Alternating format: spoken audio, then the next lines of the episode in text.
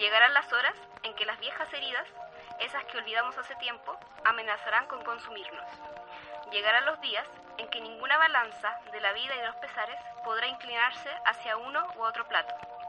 Transcurrirán las horas y pasarán los días, pero una ganancia sí nos quedará, la mera persistencia. Persistencia.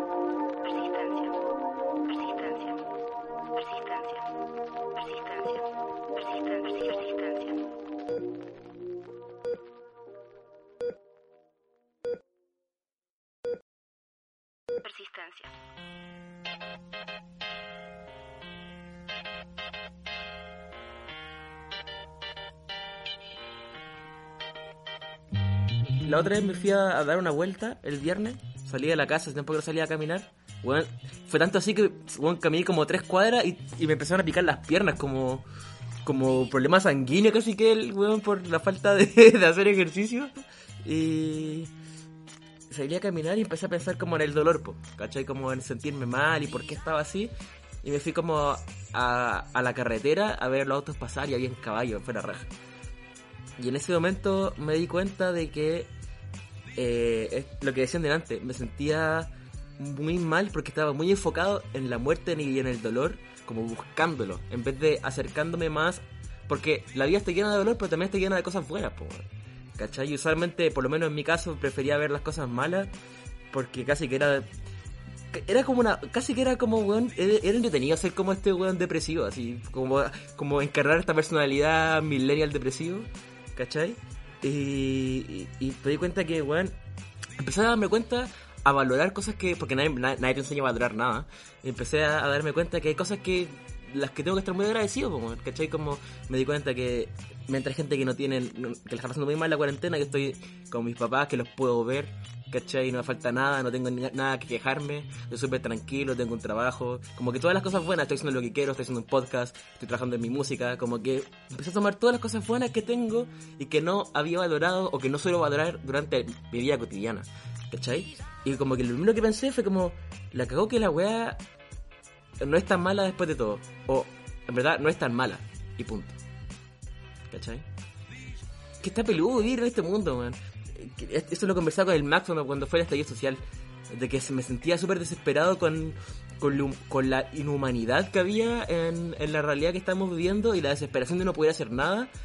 Y, y me, pero me dolía mal, lloraba así de la weá, como que me conectaba mucho con la cuestión. Max me decía, pero ¿por, qué te, ¿por qué te duele tanto? ¿Cachai? Como obviamente tiene que ver algo contigo, en qué lo reflejáis. ¿Cachai? Y era claro, porque en mi vida yo tengo hábitos que son autodestructivos y no hago nada para frenarlo, pues, weón. Entonces, básicamente, es como cuando me quejo, como, como, ¿cómo el gobierno puede dejar que la gente sufra por esto? Básicamente diciéndome yo mismo, ¿cómo puedo dejarme a mí mismo hacerme sufrir y no detenerlo? ¿Cachai? Si puedo, si tengo todo para hacerlo. ¿Cachai? Esa misma queja que le veo afuera también está dentro de mí, ¿cachai? No poner límites en, en, las cosas que me generan dolor que yo mismo me, me causo. ¿Cachai? Por ejemplo, alimentarme mal, fumar más tabaco de lo que debería, eh, flojear, eh, más que flojear, eh, escapar de mis responsabilidades que después me genera una, como, weón, fracasar en mis proyectos, ¿cachai? Como que es, un, seguir ese, ese hábito de, de, autodestrucción que yo mismo, yo mismo impongo, ¿cachai? Yo mismo no tomo las medidas que están a mi alcance para salir de ahí. ¿Cachai? Entonces esa, esa, esa desesperación de, de por qué nadie hace nada es porque yo tampoco hago algo en mí. ¿Cachai? Hay dos temas distintos. Uno es el que, claro, si uno deja de valorar las cosas, lo que pasa es que es como si cuando dejáis de, de limpiar la casa, que se llena de polvo el objeto, y después ya no es tan brillante como era antes. ¿cachai? Tú eres el que conscientemente tiene que limpiar ese objeto, que sería homologable a la vida, que uno tiene que conscientemente decidir el valor que le otorga a las cosas. Eso lo he visto reflejado en la, en la cuarentena ahora, la vida de pareja que tenemos con la Carolina y de familia con el Benjamín.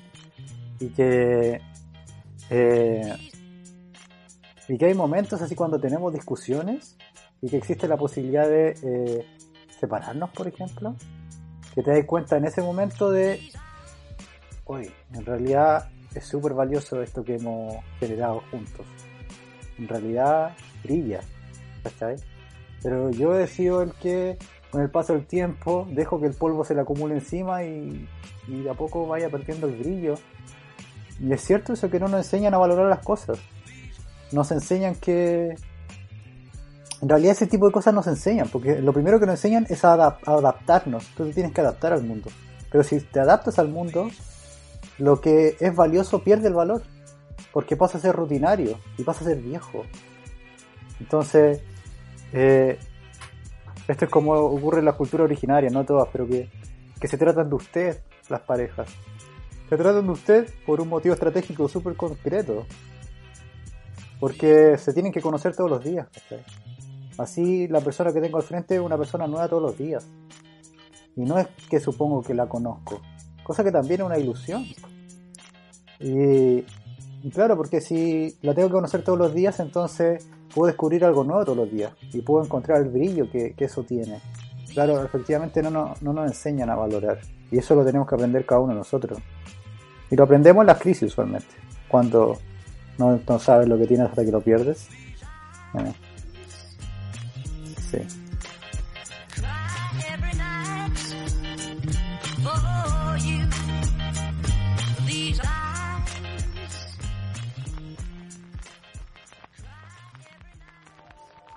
¿Cuál es nuestra primera reacción ante el dolor? ¿Podemos hacer algo útil con todo eso? ¿Cómo harás para ver y aliviar el dolor en el jardín de gente? Algún acuerdo en tu alma tendrás, dijo el flaco alguna vez. Esto y más, descifrando los misterios manifiestos. Bueno, eh, hoy está con nosotros acompañando el episodio de hoy Cecilia Chichi Moreno. Ella es directora de, o sea, directora de la, del área de innovación y calidad de Fútbol Más. Un aplauso. Después de 10 ensayos. Sí, weón. Innovación y calidad. Calidad e innovación, en verdad era calidad e innovación. Calidad e innovación. Ya, pero papa patata. Papa patata. Por favor, por favor, weón. Por favor.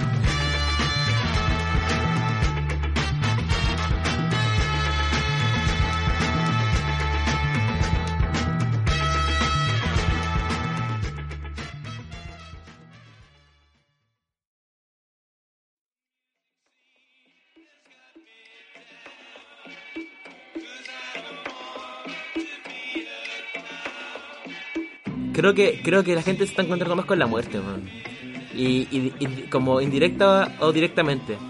Quizás quizás no es como que lo pienses como, weón, voy a morir. Pero sí está el pensamiento de que, weón, te podéis contagiar y probablemente te vayas a morir. ¿Cachai? Como ese encuentro lejano que en verdad todos sabemos que no vamos a morir, pero nunca pensamos en eso, weón. Como para hacernos la vida más fácil, yo creo. Nadie quiere estar pensando esa todo, todo el día. ¿Cachai? Con algo que es inevitable. Eso es súper interesante. Con cualquier persona es una potencial amenaza. O sea, finalmente. Y, y parte de, de, de los vínculos, de lo que sostiene, como en el día a día, se ven como amenazados porque en ese vínculo, en ese abrazo, en ese saludo, hay una potencial amenaza a tu seguridad, a tu propia vida. Y eso también creo que es, es bien interesante. Y también lo otro es como, no hay quien no hable o, o vea información al día respecto a este tema, que yo creo que, tam- eh, que ni siquiera lo dice como el calentamiento global o otros tipos de amenazas que están Que como... son más grandes, en verdad. que son más grandes eh, y que están en todas partes también. Y en particular, lo que me genera temor no es el contagio ni a que me, me pueda morir, es como el como la relativización de, de lo que hay, qué va a pasar después, como esto de que va a haber un nuevo mundo. Claro, aquí nos vamos a enfrentar. Y es como, estoy trabajando nueve horas al día, mi trabajo me hace sentido, pero vale la pena invertir tiempo en esto. Vas un poco con, con, el, con, el, con el miedo que decía la Ceci. Como, como que en verdad no, no le tengo miedo tanto a la muerte, weón. De hecho, siempre he pensado como cuando, cuando, cuando partió como la de la cuarentena el coronavirus, tosía. Y lo primero que pensaba es como, bueno, si me muero, me muero, ¿no? Como que fue lo primero que me venía a la cabeza. Porque, o sea, lo digo desde mi- la comodidad de mi casa, como si es que me muero, pero no sé si en el momento preciso, si estoy como a puertas de entrar como al mundo de la muerte, eh, pensaría lo mismo. Pero viéndolo desde acá, como que en verdad me daría lo mismo. Bueno, me daría más pena morirme antes que mis papás que me vean muerto, o, mo- o morirme y no alcanzar a, hacer lo que quería hacer, como no disfrutar la vida suficiente, ¿cachai? Como puta, hubiera viajado más, hubiera hecho más música, me hubiera jugado por todo lo que quería hacer en vez de quedarme con las dudas de, las weas, ¿cachai? Como que no me da miedo en verdad morirme en sí, me da miedo no, no haber aprovechado la vida lo suficiente. Claro, no solamente la muerte en sí respecto del coronavirus, sino como las condiciones en las que te morías. Si, si estás ahí hospitalizado por coronavirus, te aíslan completamente de todos. Mm. Eh, estás ahí como boca abajo, conectado a máquinas.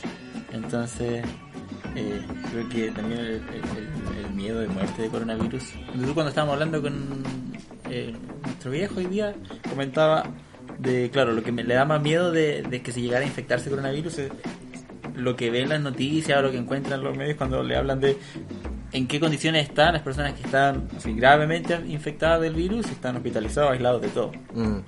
Entonces lo que parecía ahí más era como un temor a, a morir solo más que simplemente morir de coronavirus. Claro, no alcanzar a despedirte. No tener control del, del contexto. Yo tuve esa evidencia. eh, no, no de coronavirus, po. Hay una cosa que quiero asociar el miedo con el frío. Eh, cuando tuve, tenía cuatro años, o tres años y medio, qué sé yo, me dio leucopenia. Y que era, es como principio de leucemia, es como que en realidad no tenía glóbulos blancos. Entonces yo me acuerdo que estaba en un... Es lo que me han contado, no, sé en concreto si es así, ¿cachai?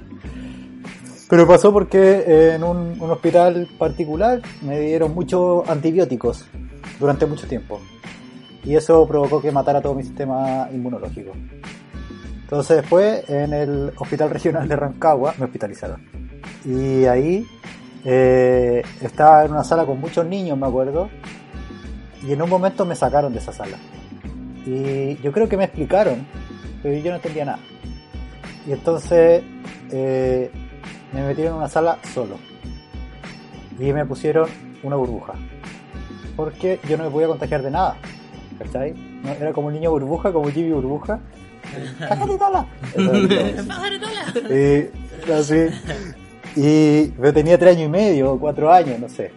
Entonces creo que mi mamá me podía ver como una hora al día. Y nadie más podía entrar a verme. ¿Por- Porque no Y- tenía, claro, porque tenía ninguna defensa inmunológica, que cualquier bacteria, cualquier cuestión así podía ser letal. Mm. Sí. Y yo recuerdo que hubieran personas, que no me acuerdo en qué persona en particular, pero era como una estufa de, a gas que la ponía afuera. Mientras está cerca te da calor, pero cuando no está sentís todo el frío. Entonces como el sistema médico, en realidad hay personas que son con mucha vocación y tú sentís como el calor humano, pero el sistema es tan frío que incluso ese calor humano es, como estar en la intemperie, la verdad. Entonces, eh, yo ahí este, me encerraron en esa pieza solo. Y de hecho no podía salir de la pieza, entonces me acuerdo una vez, una noche, que quería ir al baño. Y eh, me escapé para ir al baño. ¿cachai? Y cuando me escapé veía una enfermera y me amarró a la cama. Oh. Y, me, y estuve amarrado ahí toda la noche y todo el día siguiente. Ese me acuerdo que fue como el tercer día. Tuve cuatro días hospitalizado en total. Y la weá es que todos los días me tenían que pinchar en el cuello y en la guata. No sé por qué. Y, y los primeros días yo lloraba porque me dolía mucho el pinchazo, sobre todo en la guata, me acuerdo.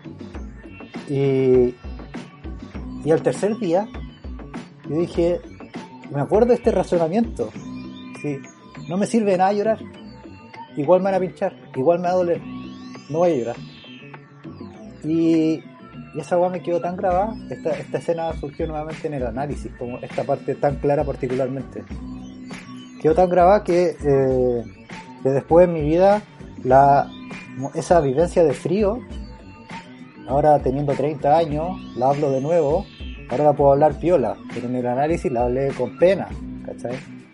Y, y esas vivencias de muerte son tan fuertes que dejan una impresión que es como, el, como la huella de un caballo cuando lo, lo marcan con calor, el frío también marca así, y duele, y te queda eh, la vivencia como inamovible.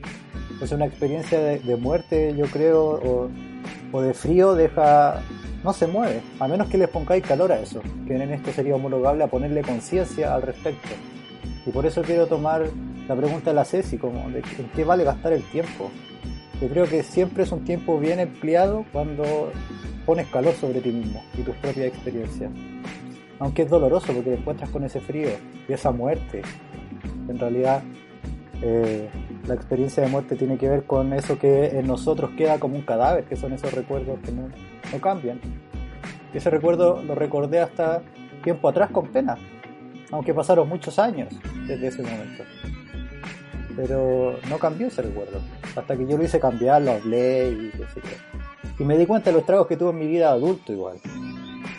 Porque el tomar esa decisión de no voy a llorar, aunque me duela, me doy cuenta que hoy día de adulto la indiferencia que tengo respecto al dolor mío y del otro tiene que ver con eso. Mm. Como haber asociado así el llanto a una, a una utilidad. Mm. Como ya no sirve llorar, no me sirve. Entonces no entiendo cuando la persona, las otras personas lo usan tampoco. Que si no te sirve. Es que, es que a ve- a veces, a veces lo único que queda. ¿Qué más? De repente se te muere un, un- no sé, weón, tu mamá, así. ¿Qué más podía hacer que, que llorar? ¿Qué más, qué otra cosa podía hacer? ¿Cachai? No podía, si no lloráis, puta, te peor, po, porque igual da pena. Y, la respuesta natural es llorar porque la tenéis que desahogarte, ¿cachai? La weá tiene que salir de alguna forma. Es como cuando así pipí y sabes, sabes las toxinas de la weá. eh, así sabe la pena, así sale lo que está roto dentro de ti, lo que se quebró. Claro.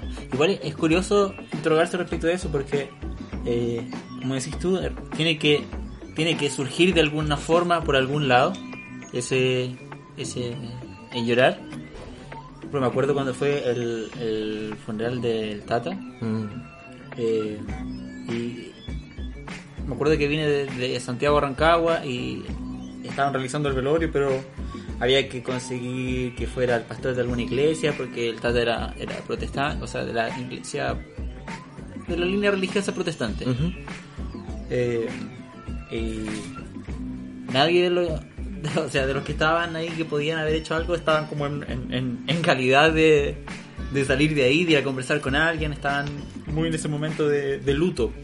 Entonces me acuerdo haber tomado la rienda de ese momento y haber conseguido al, al, al- pastor para que fuera a, a hablar, a conversar con la gente que estaba ahí y luego eh, dirigir la, la ceremonia del, del entierro propiamente tal. Eh, me acuerdo que el Sebastián dio un discurso, nuestro hermano, el- lo mencionamos en algún capítulo Sí. anterior, de Sebastián, eh, hizo un discurso y él lloró. Y yo lo acompañé en ese momento para que hiciera su discurso de principio a fin, pero recuerdo no haber llorado, sino hasta que bajaron el ataúd, por ejemplo.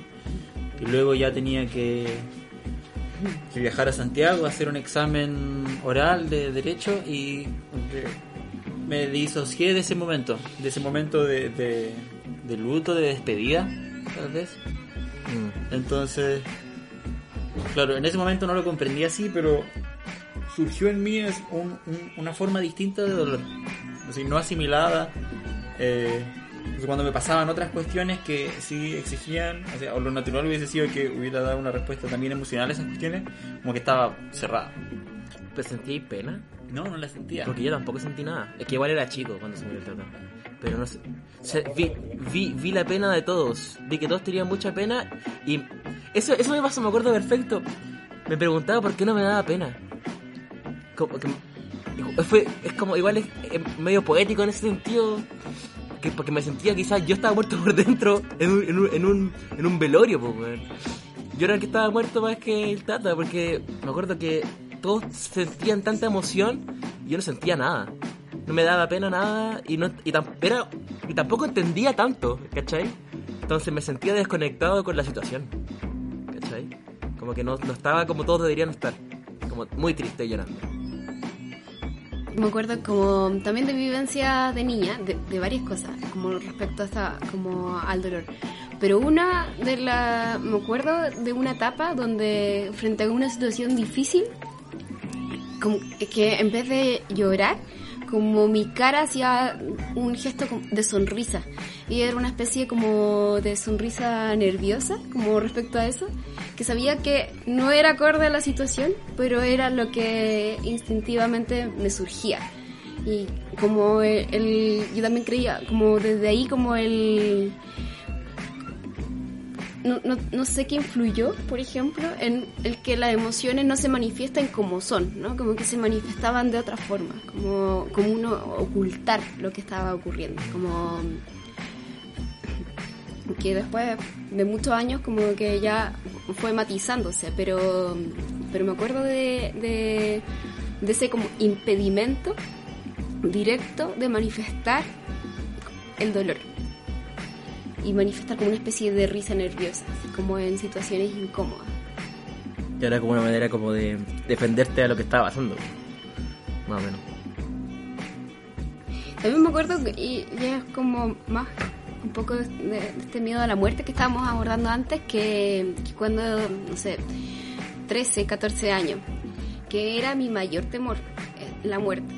Y eh, era como casi trají, como chistoso, tragicómico, pero yo iba por la calle caminando, debajo, por ejemplo, de un cable eléctrico, y mi imaginación pensaba que en cualquier momento ese cable eléctrico, cable eléctrico se iba a cortar Ujú. y que me iba a morir. Como O destino que- final, así. eh, No sé si alguno vio como eso, como, eh, como Happy Tree Friends, que como que jugaban a cosas y se morían. Sí, Ya, Era como que... Era como de plasticina eso, bueno, morían súper fácil. Eso expresa así perfectamente lo que sentía, como en el día a día la muerte era cotidiana, podía pasar en cualquier momento y, de hecho como que me alejaba del cable o como miraba un techo se podía caer como o pisaba algo que era inestable y podía como hundirme como eh, pero ese era así parte de como una especie de temor latente y muy presente y a muy corta edad no sé por qué lo como desde ahí como que se manifestó a lo mejor es algo como una etapa normal pero me acuerdo mucho temor a la muerte en esa edad como en la adolescencia Súper interesante eso, lo que comenta esto de sí, tener esa noción de que la- muerte acechaba en cualquier momento, entonces veía el cable y te alejabas del cable. Y un poco lo que podemos ver ahora, como ocurre con, con coronavirus y la gente, porque significa eh, de una forma u otra enfrentarse a algo así completamente desconocido. Claro, desde esas vivencias podemos ir, a- ir ahondando, po. vamos de lo manifiesto a lo misterioso. Por ejemplo, cuando yo me pongo en, en, una, en una estufa, me quemo la mano, ¿qué hago con la mano? La saco la estufa, po. no sé ustedes, pero yo la saco. Claro, al toque. y te pones hielo Eh. directo o sea como tratas de No, yo la dejo. Ah. Soy el buen masoquista. Pero claro, todos encontramos distintas maneras de alejarnos del dolor y esa cuestión es súper particular de el- una respuesta, entre comillas, instintiva que nosotros los humanos eh, le otorgamos al dolor. Que es que, en, en mi experiencia, por ejemplo, fue el como en armar una coraza de indiferencia, la del Pablo, como que en realidad debería conectarme con eso, pero en realidad no, no me surge como el conectarme, en la experiencia del Mac disociarse, y, y la experiencia de la Ceci también. Entonces, que, nosotros los seres humanos ante el dolor, lo primero que tenemos que tener conciencia es que nos alejamos ante eso. Nos alejamos de eso. Y por una vía de, de, de coraza, puede tomar miles de formas, pero finalmente es el mismo resultado, como el del dolor tú te tienes que alejar. Es particular porque a nivel de sociedad las autoridades te dicen, claro, la respuesta es alejarse uno de otro, que fue como partió el podcast. Y claro, el peligro ahora es el otro, no lo puedo abrazar, no le puedo dar un beso porque igual me contagia el virus, ¿cachai? Y yo no puedo ir a abrazar a mis abuelos porque le contagio el virus, ¿cachai? Yo los quiero, no quiero hacerle eso, no les quiero causar dolor, ni causarme yo dolor porque los maté por mi culpa, porque igual lo abracé, ¿cachai? Entonces, eh, cuando dicen seguir las instrucciones de las autoridades, eso creo que puede leerse más de un nivel. Porque el, ser humano tiene una autoridad dentro de sí mismo, como el superyo que decía Freud, que es, que también esa respuesta instintiva que te dice, este, ante el dolor, aléjate. Y que si nosotros seguimos como sin cuestionar la autoridad que vive en nosotros, en realidad no, no vamos a aprender nada del dolor. No podemos aprender nada del dolor si nos alejamos de él. Por eso lo asocio con el frío. La respuesta al frío es el calor. Si tú te alejas del, del dolor, permites que ese frío quede ahí ¿cachai? Y se endurezca. Que cacha, cacha que em, em, tomando el punto que, que dijiste ya, esa fue una, una iglesia que yo tuve con el respecto al funeral del, del Tata pero no, creo que no creo que no refleja mi verdadero pensamiento con el dolor. Creo que estoy en otro en, ot- en otro en otra área de, de pensamiento con el dolor. De hecho como que creo que lo busco weón. Lo casi que es una fascinación con, con el dolor. De, de- paso mucho tiempo por ejemplo en Twitter leyendo con noticias malas, ¿cachai? O, o como que el respecto a la muerte me da como más rabia cómo se está manejando el tema más que susto o evitarlo, ¿cachai? Como que quiero saber más de eso, aunque sea enfermizo, ¿cachai? Como que me, me meto más en, el, en, la, en la llaga, ¿cachai? Aún más. Eh, me como que me informo más sabiendo que la weá me va a doler, o veo noticias de mierda sabiendo que la weá me va a frustrar aún más, pero lo sigo haciendo, ¿cachai? Y, y, que, y, que- y creo que tiene que ver un poco, porque eh, en mi personalidad, y esto lo aprendí con Bojack, gracias Bojack, Sam Bojack, mi terapia personal de cinco, de cinco temporadas, eh, porque ahí hablan como que el weón eh, casi glorifica su dolor como para quedarse en ese, en ese ciclo constante, pues, ¿cachai? Como me siento mal y la siento mal y, me merezco este dolor. Y como que casi que encuentra, encuentra refugio en este, en este sinfín enfermizo de buscar dolor, hacerse sentir mal y después glorificarlo y volver a buscarlo de nuevo para hacerte sentir mal todo el rato. ¿Cachai? Y generar esa cárcel de no poder salir de ahí. Y, y ahí creo que la solución que por lo menos yo he encontrado es valorar eh, lo, lo que no me genera dolor. ¿Cachai? Lo que me genera cosas buenas, porque cuando, cuando me siento en lo malo, puta, últimamente he estado muy depresivo, bueno, así muy enojado con la vida y muy triste todo el rato. Y creo que es justamente porque he estado muy centrado en el dolor y en la muerte y no en todo lo que me ha dado vida y todo lo que a mí me genera felicidad. Eso es súper interesante. ¿Cachai? O sea, de, de- como el, el que ahora todo eh, va- vaya hacia la muerte, o sea, como este, este, esta amenaza tan presente, esta amenaza visible.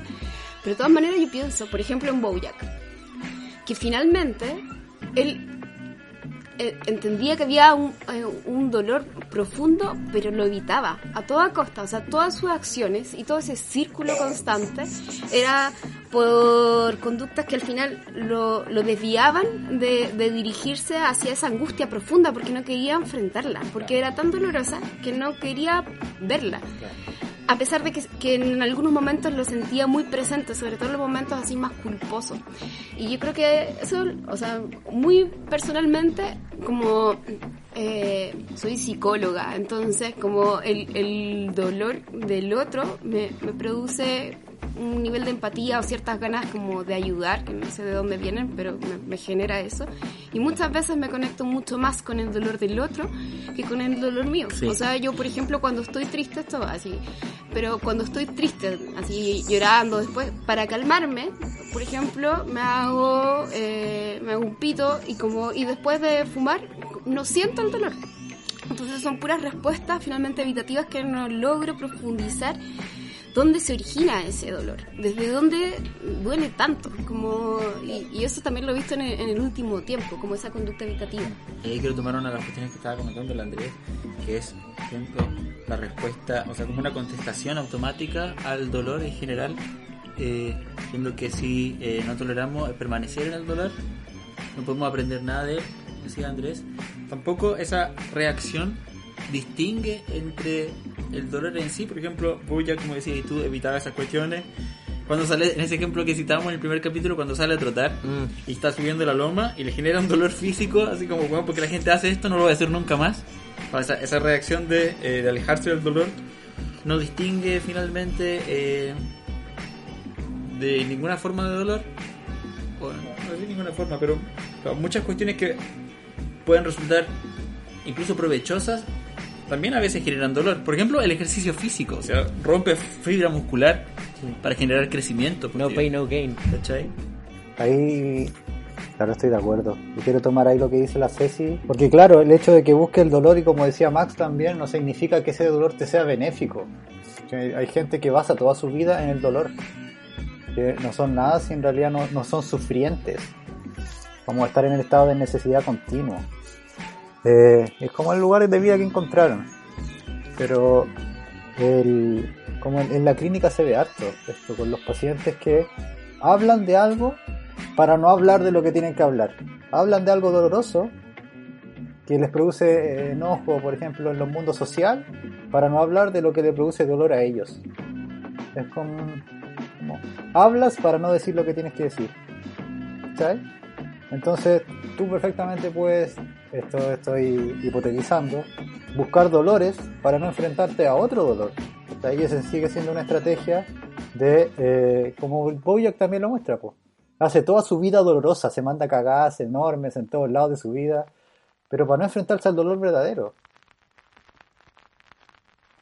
You are all the things that are wrong with you. It's not the alcohol or the drugs or any of the shitty things that happened to you in your career or when you were a kid.